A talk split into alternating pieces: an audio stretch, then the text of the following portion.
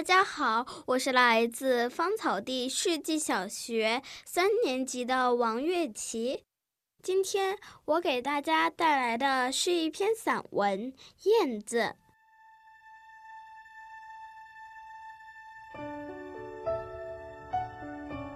一身乌黑光亮的羽毛，一对俊俏轻快的翅膀，加上剪刀似的尾巴，凑成了活泼机灵的小燕子。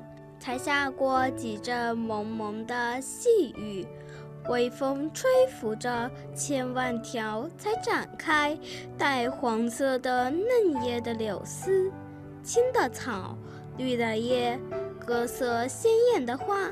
都像赶集似的聚拢来，形成了光彩夺目的春天。小燕子从南方赶来，被春光增添了许多生机。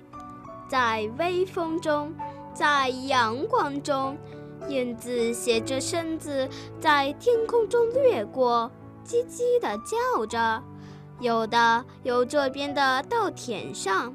一转眼飞到了那边的柳树下边，有的横掠过湖面，尾尖偶尔沾了一下水面，就看到波纹一圈一圈的荡漾开去。几对燕子飞倦了，落在电线上，蓝蓝的天空，电杆之间连着几横细线，多么像五线谱啊！挺着的燕子成了音符，谱成了一支正待演奏的春天的赞歌。哇，谢谢这位小朋友！